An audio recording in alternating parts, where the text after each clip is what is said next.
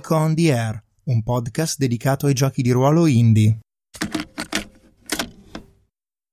Ciao a tutti, bentornati su questo podcast. Io sono Daniele e oggi vi voglio parlare dell'actual play dell'ottava sessione della campagna di Polaris che sto giocando con Simone, Andrea e Davide.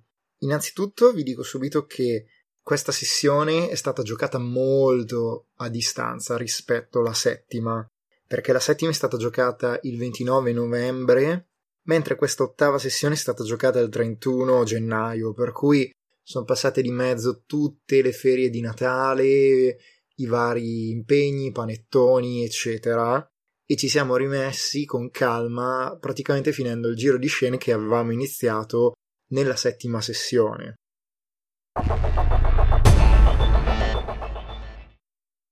La prima scena l'ho impostata io e l'ho impostata come cuore di Aldanab.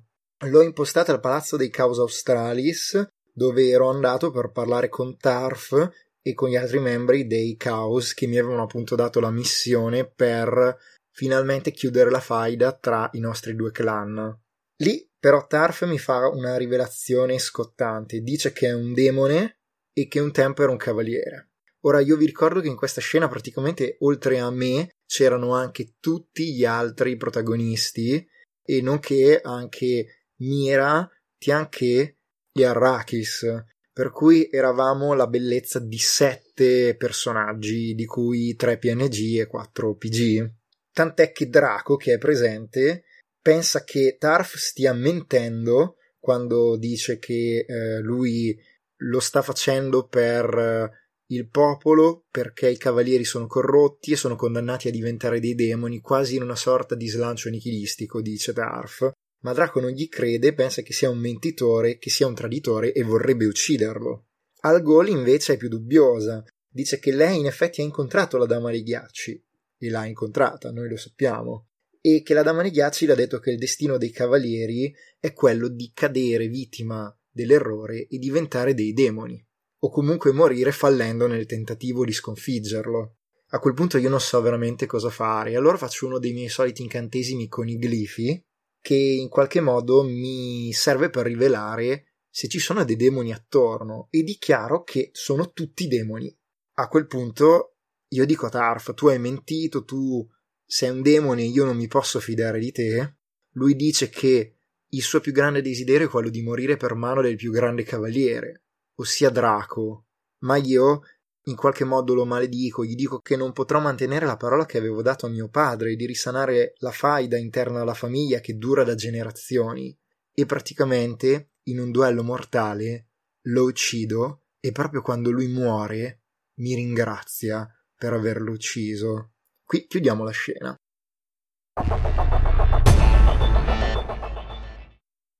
La seconda scena è stata impostata da Davide e l'ha impostata come errore di Draco. Praticamente è una sorta di a parte rispetto alla scena precedente, nella quale si vedono praticamente tutti i cavalieri che lottano contro i membri dei Causa Australis, mentre io duellavo contro Tarf, e Draco ha dei dubbi mentre vengono appunto sterminati gli ultimi demoni. Si chiede e se Tarf non avesse mentito? E a quel punto comincia a dubitare un po' di tutto quello che pensa. Arrakis, praticamente a sterminio o a combattimento, a seconda di come lo vedete, concluso, va verso di lui, lo va a confortare, dubita, si chiede se questa sia la cosa giusta da fare. Ma lui, almeno di facciata, si mostra sicuro. Proprio mentre sono così vicini in intimità, Origa li sorprende e li vede che lui le tiene la mano eppure apparentemente non mostra gelosia. Ma i due cavalieri si scambiano invece parole di rispetto e poi si chiedono cosa bisognerebbe fare ora. Auriga chiede a Draco cosa fare di Algol, perché quando Aldanab ha fatto il suo incantesimo è successa una cosa molto strana. Cioè, in parte il braccio di Algol si è mostrato demoniaco, come se lei fosse in parte corrotta. E proprio ora Auriga chiede a Draco come si mette la situazione? Algol è un demone, è un cavaliere, cosa le sta succedendo? Si mettono d'accordo per tenerla d'occhio ed evitare che cada definitivamente preda dell'errore. Draco in particolare crede che l'errore minacci tutto il popolo e non solo i cavalieri, come sostiene Tarf e anche Algol. Proprio in quel momento Algol fa un incantesimo nel quale prende il mantello di uno dei cavalieri caduti, lo divide in sette drappi e li assegna a ciascuno tra cavalieri, Mira, Arrakis, Tianché. Gli dice che questo drappo rivelerà se qualcuno sta cadendo vittima della corruzione dell'errore. Dice che servirà a noi per capire quando cadremo preda dell'errore, in effetti. Tutti a quel punto hanno parole di dubbio e sconforto e la scena si chiude.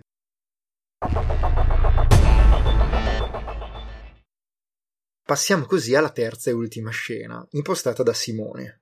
Simone l'ha imposta come errore di Auriga, proprio mentre stiamo praticamente lasciando il palazzo dei Caos Australis, Auriga pensa che Altinac, la sua ex amante, svanita nelle plaghe desolate fuori dalle vestigia, è sparita ancora e non sa più nulla di lei. Ma proprio in quel momento, appunto, Altinac compare davanti al portone del palazzo dei Caos Australis come se stesse aspettando Auriga e gli altri. Aldanab, che non la conosce, chiede chi sia e Auriga gli spiega che anche lei è un cavaliere. Arrakis è gelosa chiaramente del rapporto che Auriga sembra avere con Altinac. Tutti andiamo verso di lei e lei ci rivela che la situazione in città è molto grave. Molti cavalieri sono morti e molti, quando sono morti, si sono rivelati come dei demoni. Però nessuna recluta a quanto pare. Anche lei, quindi, si accorge che tutti i morti sono dei demoni. Proprio in quel momento Auriga si chiede tra sé e sé se svelarle che tutti i cavalieri sono corrotti e che il loro destino è quello di cadere preda dell'errore. La guarda negli occhi e per un attimo vede la stessa luce che era in quella del demone Slitotech. Lui ha un brivido lungo la schiena. A quel punto vorrebbe toccarla in maniera affettuosa con una scusa per far sì che il drappo con l'incantesimo di Algol la sfiori per vedere se si tinge di nero e così rivela che è un demone. Qui abbiamo un conflitto lei prova a respingerlo, ma lui si avvicina quasi con fare intimo e riesce ad accarezzarle il volto. Lei lo bacia sulla guancia e gli dice che le è mancato. A quel punto Auriga vede per un attimo l'errore risuonare nei suoi occhi e ne è sicuro. Vede l'errore in parte risuonare anche in Tianché, in Altinac e al Gol. Il drappo col quale l'ha sfiorata cade dalle sue mani e si tinge di nero. Auriga fa un passo indietro, è terrorizzato e così la scena si chiude e si chiude anche la sessione.